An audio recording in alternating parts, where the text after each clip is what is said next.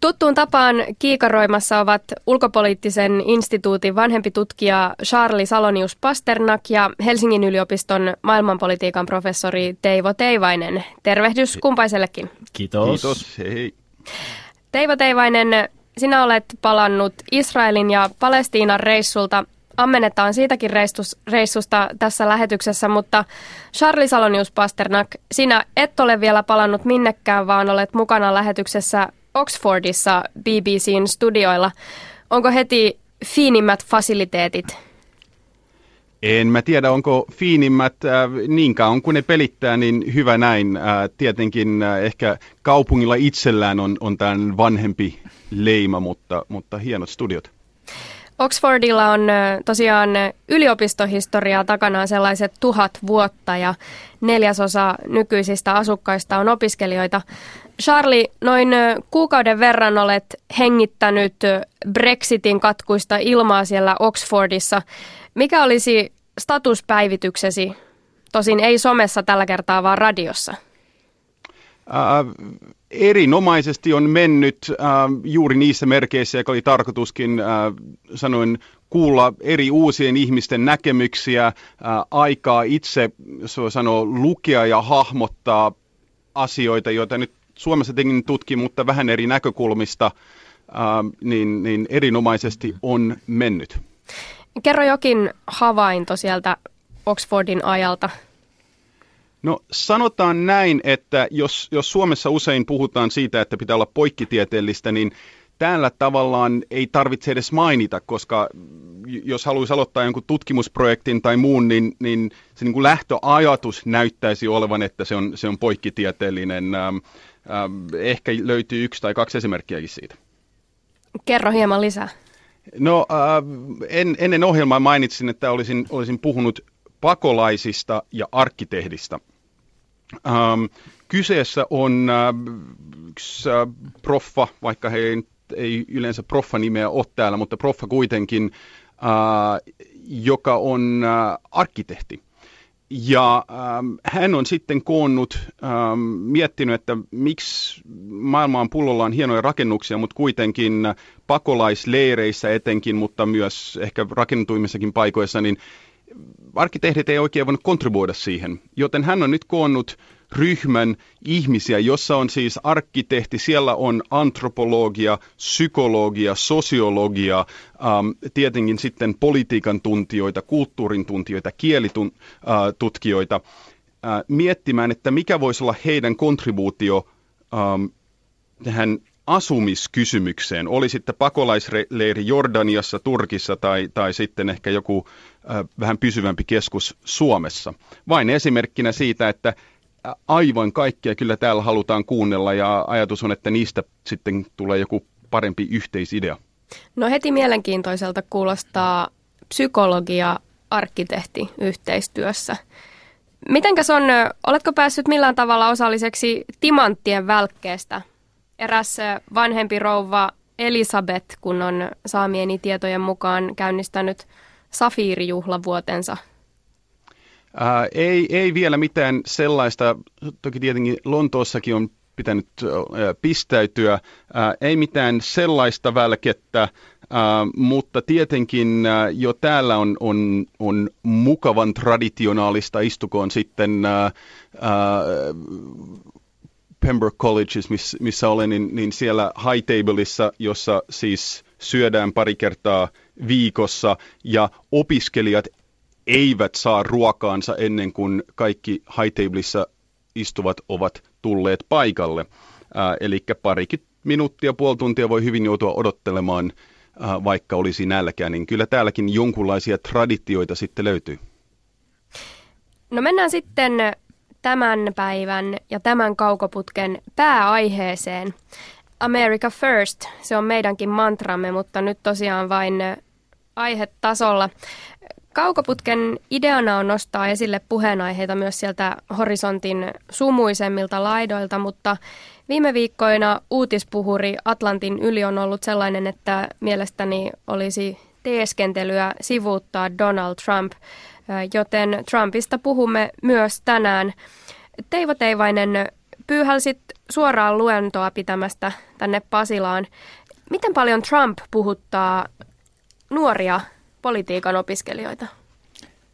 No kyllähän se kovasti on esillä. Tänään ei itse asiassa ehditty puhua Trumpista juuri lainkaan, mutta ensi keskiviikkona kun jatketaan luentoja, niin kyllä sitten paneudutaan aiheeseen. No tässä kohtaa keskustelua haluaisin saada teiltä ikään kuin kehykset keskustelullemme ja sen ajattelin tehdä kysymällä teiltä, että mikä on se kehys tai paremminkin tarina, johon Trump on sovitellut yhdysvaltalaiset ja koko USAan, jos Charlie Salonius Pasternak aloittaa? No vähän karrikoiden voisi sanoa, että kuten perinamerikkalaiseen länkkäriin, eli on hyvis yleensä se yksi, joka tulee ja ratkaisee kaikki ongelmat, ja sitten on ne kaikki muut pahikset, jo, joilla ei, niillä on kasvot, mutta ne on hyvin yksulotteisia, pahoja ihmisiä, henkilöitä, kauppiaita, lies, lies mitä. Tämä on ainakin yksi tapa hahmottaa tai, tai miettiä, miten näin yleisesti Donald Trump näyttää jakaneen ähm, ähm, ihmiset ja maailman. Trump saattaisi itse olla jopa tyytyväinen tällaiseen länkkärifilmivertaukseen. Entäpä Teivo Teivainen? No kyllähän toi ihan pätevä kuva oli. Mä itse näin sen kehyksen semmoisessa laajemmassa kehyksessä, jossa Yhdysvaltojen valta-asema on merkittävästi heikompi kuin mitä Trump – uhittelullaan antaa ymmärtää ja se pelottava ulottuvuus siinä on, että siinä vaiheessa kun ne valta-aseman rajat tulee vastaan, niin kun niitä pyssyjä Yhdysvalloilla kuitenkin on aika paljon, niin tyytyykö hän siihen, että tahtoa ei nyt saada uhittelusta huolimatta maailmalla läpi, että aivan varmasti vaikka Kiinan suhteen tulee rajat jossain vaiheessa vastaan. Ja vetäydytäänkö sitten kiltisti jonnekin – linnotukseen symbolisesti Yhdysvaltoihin vai tuleeko siinä sitten reaktio, jossa antaa pyssyjen paukkua. Ja tämä on te pelottavin ulottuvuus koko tässä meiningissä. Siis, siis käytännössähän voi olla niin, että, että moni asia, jonka Trump luulee äh, persoonallisuutensa voimalla, tällaisia presidenttejä hän ei ollut viime aikoina Yhdysvalloissa ja puheen voimalla vain, vain saada uuden, uuden tuloksen neuvotteluissa. Ähm, mutta pitää myös muistaa, että näyttäisi siltä, että kohtuulliselle osalle Trumpin tukijoista se lopputulos ei oikeastaan ole niin merkittävä, jonka lisäksi pitää huomioida, että Trump on selvästi, tai Trump ja pari hänen neuvonantajansa on selvästi nytten äh, ottanut myös valkoisen talon ähm, prestiisin tähän mukaan. Eli he voivat vain selittää, että musta oli valkoista tosi hyvin meni neuvottelut ja, ja annettiin kiinalaisille tai meksikolaisille tai kenelle tahansa pataan, ja nyt on asiat paremmin, vaikka ne ei olisi. Uh, mutta vaikka ne ei olisi, niin näin kirjoittaa sitten Washington Post ja, ja New York Times ja miksei Ylekin, niin sehän on, on vain halveksittavaa mediaa. Eli tavallaan win-win Donald Trumpille. Yksi Trumpin tärkeistä miehistä, kiistelty Steve Bannon, on todennut, että Kiinan kanssa syntyy konfliktia viidestä kymmeneen vuoteen säteellä. Liekö käyttänyt ihan sanaa sota? Miten suhtaudutte tähän?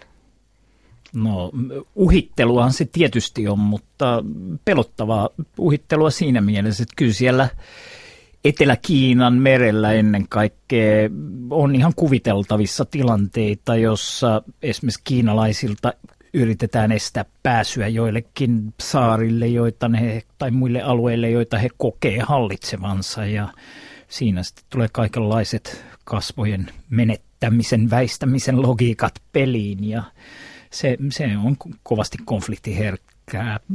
Itse kyllä on taipuvainen pitämään todennäköisenä kuitenkin, että e, ennemmin se johtaa siihen, että Trumpin äh, joukkio joutuu sitten tot, toteamaan, että ei tämä ihan näin onnistunutkaan, että kiinalaiset tuskin antaa semmoisen mennä läpi.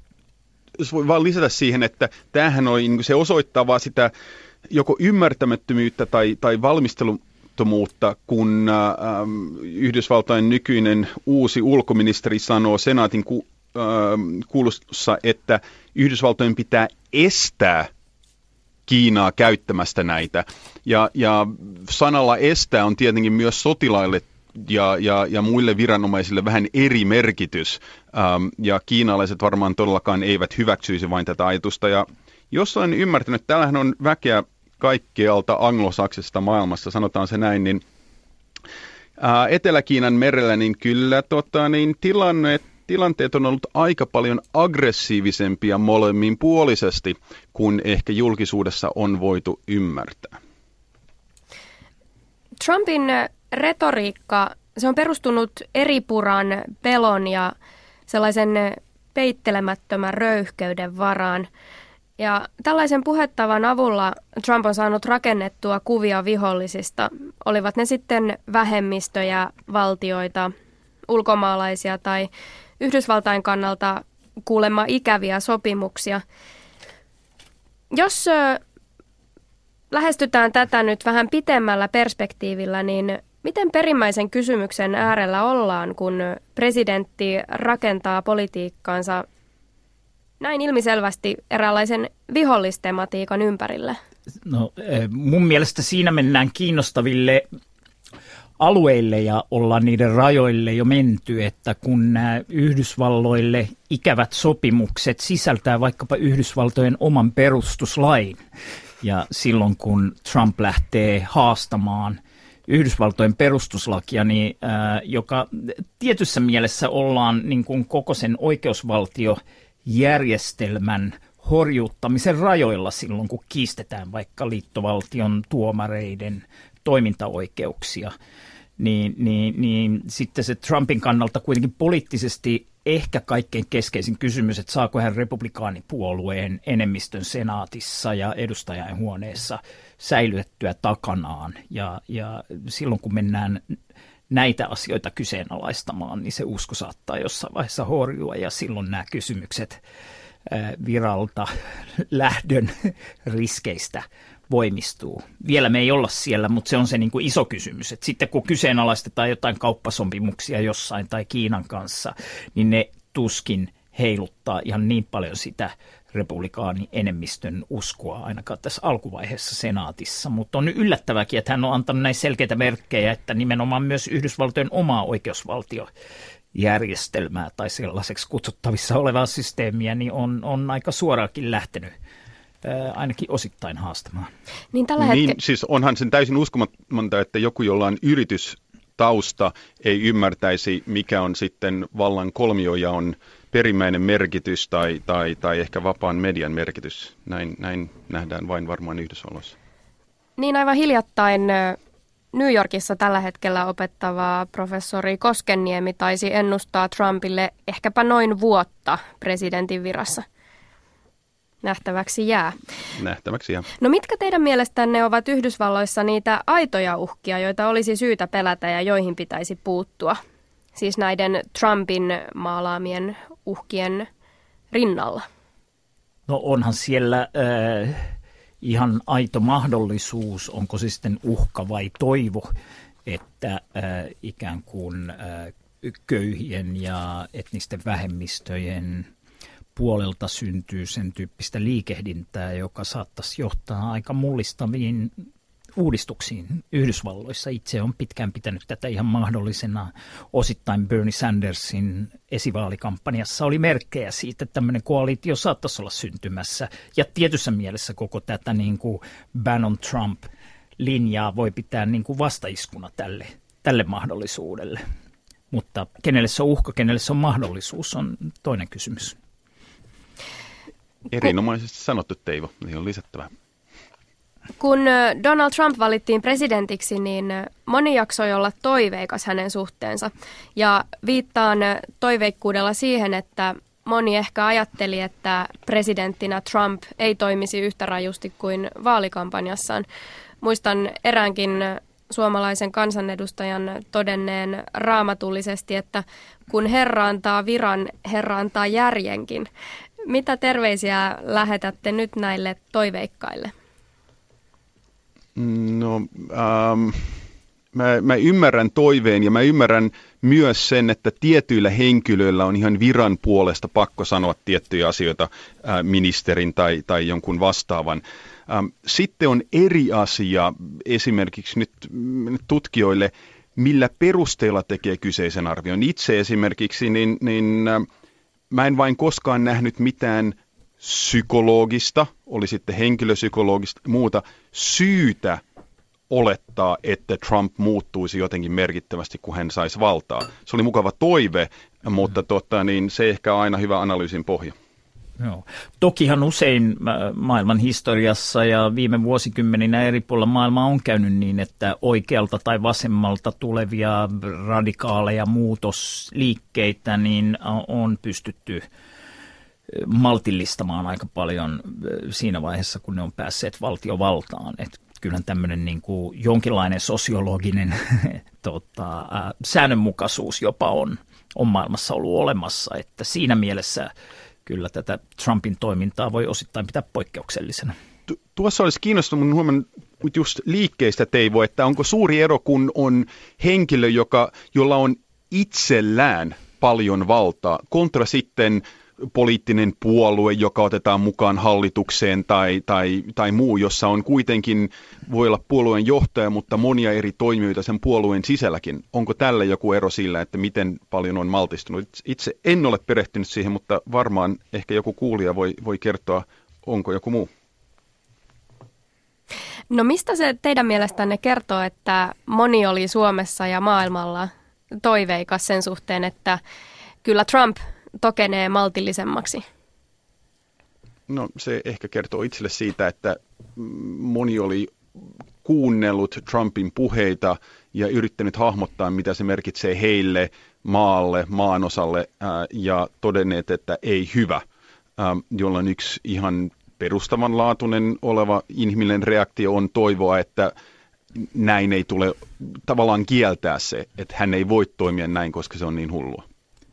Joo, kyllähän sitten on myös ihmisiä, jotka on ajatellut osittain perustellustikin niin, että jos Trumpilla on tämmöinen sovitteleva linja Venäjän hallituksen kanssa, niin sillä voisi olla jotain hyviä seurauksia vaikkapa maailman rauhan kannalta. Ja tämä ulottuvuushan nyt on vielä pikkusen avoinna, että mitä kaikkea tähän liittyy. Tähän tietysti voi liittyä kaikenlaista ikävää vaikkapa Suomen turvallisuuspoliittisten skenaarioiden kannalta, mutta joka tapauksessa kyllähän noin niin kuin historiallisesti se ajatus siitä, että olisiko mieluummin niin, että suurvaltojen välit on kavalan jännitteiset tai niin, että siellä on jonkinlaista yhteisymmärrystä, niin kyllä ennen vanhaan oli tapana ajatella, että se olisi kivempi, jos olisi enemmän sitä yhteisymmärrystä. Ja tähän ulottuvuuteen kai liittyy osan väestä se niin kuin pieni toive siitä, että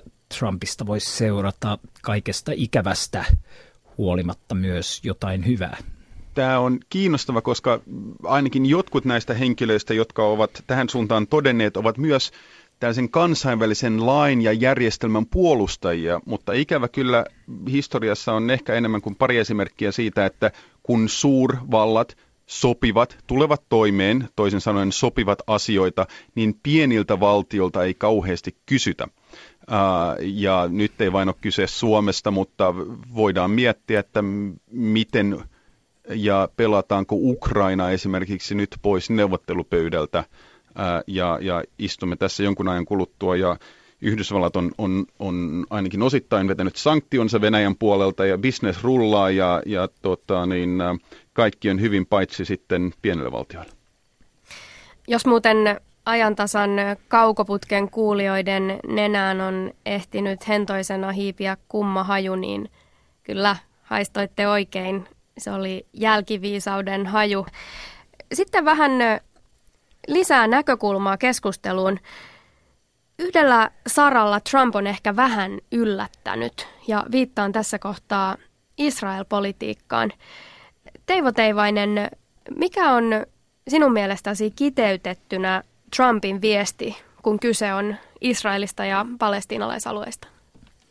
No, Trumpin Israel-politiikkahan siinä vaalikampanjan aikana ja ennen kaikkea vaalituloksen selvittyä, kun tuli ilmi, keitä hänen tiimissään on lähdössä vaikkapa Israelin suurlähettilääksi ja muita valintoja, alkoi näyttää aika ilmeiseltä, että ainakin Israelin politiikassa – Trump tulee vetämään kovaa haukkamaista linjaa, jossa poiketaan merkittävästi aiemmasta, eli tukemaan Israelin sotaisaa siirtokuntien laajentamispolitiikkaa.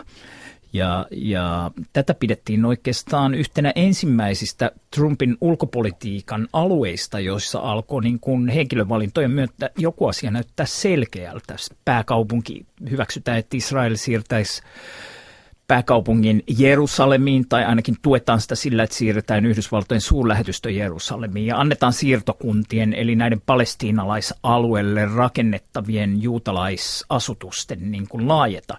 Niin nyt ihan viime viikon lopulla oli ehkä hieman yllättävääkin, että Trump ilmasi jonkinlaisen nihkeytensä näiden siirtokuntien rakentamishanketta kohtaan. Ei tietenkään kovin voimakkain sanankääntein tätä vastustanut, mutta otti kuitenkin selvästi maltillisemman kannan kuin olisi voinut aiemmin olettaa. Jotkuthan voi nähdä tässä sitä, että, ja avaa ehkä keskustelua siitä, että onko tämä Trumpin politiikka tämmöistä ihan vaan sekopäistä tempoilua vai voisiko siinä olla myös semmoista strategista ajattelua, että lähdetään ajamaan todella kovalla linjalla ja näytetään, että nyt täältä tullaan ja mistään ei niin kuin anneta periksi ja mm, sopimukset ja rauhanneuvottelut sikseen. Meillä on tämmöinen linja ja sitten kun vähän annetaan löysää ja vähän niin kuin otetaankin takapankkia, niin se voi omasta mielestä hänellä olla sitten tehokas neuvotteluase, en tiedä, mutta se yllätti monet, että hän otti tämmöisen näennäisesti hieman maltillisemman askeleen. Charlie Salonius Pasternak, minkälaisia ajatuksia sinussa on herättänyt Trumpin tyyli Israelia kohtaan?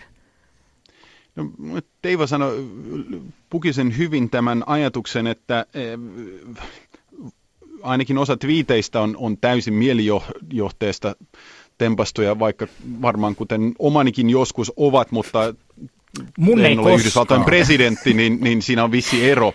Tota, niin, äh, mutta juuri tämä ajatus, että neuvotellaan, niin neuvotellaan julkisesti. Tämä on, on hyvin pitkälle, mitä Trump on, on tehnyt entisissä tai entisessä elämässään, missä monella eri tavalla ähm, neuvotellaan, osoitetaan mitä halutaan, mutta sitten ei oikeastaan suljettujen ovin takana halutakaan sitä ja, ja niin edelleen, ähm, niin voi hyvin olla, että Trump on, on ähm, tällainen neuvottelija, joka tietenkin vaatii sitten kaiken maailman johtajilta ja ulkoministeriöiltä ähm, kanttia miettiä olla kuuntelematta sitä ensimmäistä NS-tarjousta, jos, jos tämä on todellakin Trumpin mietitty strategia? No neuvotteluista diplomatiaan. Suomessa tulevia diplomaatteja koulutetaan ulkoministeriön Kavaku-kurssilla, eli kansainvälisten asioiden kurssilla. Mitä luulette, mitenköhän siellä vaikkapa diplomatian peruskurssilla kuvaillaan Trumpin toimintatapoja näin diplomatian näkökulmasta? No mä voisin kuvitella, että ainakin tässä vaiheessa niin ähm, äh, ehkä, ähm, en nyt sano pelon sekaisin tunteen, mutta esimerkkinä, miten pienen valtion ei, ei ainakaan kannata usein toimia. Äh, toisaalta pitää muistaa, mm, luen nyt erinomaista kirjaa, jossa on diplomatian historiastakin jotain, niin äh, Kyllä, maailman historia tuntee kaikenlaista johtajia ja diplomaatteja, jo, jo, jotka niin kuin saa Trumpinkin ehkä näyttämään ähm, tällaiselta keskittymiskykyiseltä, tasapainoiselta henkilöltä, niin, niin äh, riippuu äh, mitä kaikkea kavakussa opetetaan. Kiikaroidaan sitten lopuksi vielä Ranskan suuntaan. Äärioikeistolaisen kansallinen rintamapuolueen puheenjohtaja Marine Le Pen hän halajaa Ranskan presidentiksi ja siinä tehtävässä hän omien sanojensa mukaan veisi Ranskaa kohti EU-eroa ja pysäyttäisi pakolaisten vastaanoton. Mitä yhtymäkohtia te tunnistatte Trumpin ja Marine Le Penin välillä? Rasismi. Um, ja jos sanon suoraan, um, jonkunlainen kysymys ainakin Venäjä-kytkyksistä, tosin Le Penin suhteen ja hänen puolueen suhteen on se paljon selvempi, koska käytännössä Kremlin pankki on rahoittanut puoluetta kymmenillä miljoonilla euroilla. Ja, ja näyttäisi siltä, että noin mukavasti kohta saamme kuulla Le Penin vastustajasta kaikenlaista törkyä, osa ehkä totta, mutta yllättäen Wikileaksillä ei näytä olevan mitään Le Penistä. Ähm, jotenkin oli huomaavinaan samantyyppistä toimintamallia tuolla Jenkeissä. Niin, Ranskassa siis äh, kilpakumppani konservatiivipuolueesta Fillon on joutunut kohun keskelle äh, Wikileaks-paljastusten takia. Ähm, Teivo Teivainen mainitsi, että rasismi yhdistää Trumpia ja Le Peniä. Millä tavalla Trump ja Le Pen sitten eroavat toisistaan?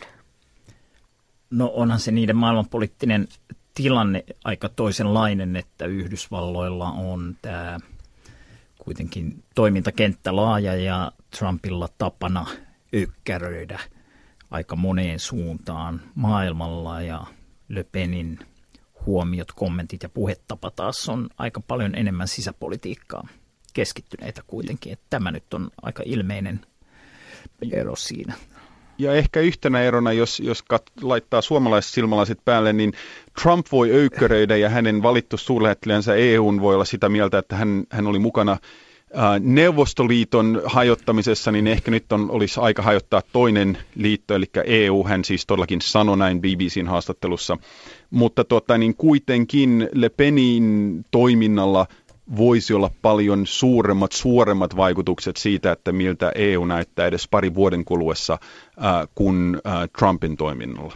Joo. Kiinnostavaa on tietysti, että missä määrin Trumpin toiminnalla tulee olla vaikutusta Ranskan presidentin vaaleissa, että aika joskus mun mielestä turhan nopeastikin on ajateltu, että nyt sitten äh, seuraavaksi sitten Le Penin voitto hämöttää Ranskassa, kun tämmöinen aalto on meneillään, mutta kyllä nyt vähän Ranskan poliittisesta kulttuurista voi päätellä myös semmoista, että semmoinen niin kuin Yhdysvaltojen kulloisenkin trendin seurailu ei yleensä ollut kauhean suuressa muodissa Ranskan poliittisessa kulttuurissa, että ajatus siitä, että nyt ikään kuin kopioitaisiin sitä, mitä Yhdysvalloissa on tapahtunut, niin se, sen tyyppistä johtopäätöstä en kyllä lähtisi kovin helposti vetämään. Ja nythän ei näytä siltä, että vaikka Le Pen olisi ensimmäisellä kierroksella voittamassa, että hänellä olisi kovinkaan hyviä mahdollisuuksia ketään tai niitä oletettavia vastustajia vastaan toisella kierroksella. Et itse en kyllä olisi valmis vielä lyömään kovin paljon rahaa Le Penin puolesta likoon. Niin, ei välttämättä kopioida, mutta jollain tasolla ehkä hieman kustomoidaan. Kiitokset kommenteista kaukoputkessa Charlie Salonius Pasternak Oxfordissa BBCn studiolla ja Teivo Teivainen täällä Ylen studiolla Pasilassa. Kiitos. Kiitos.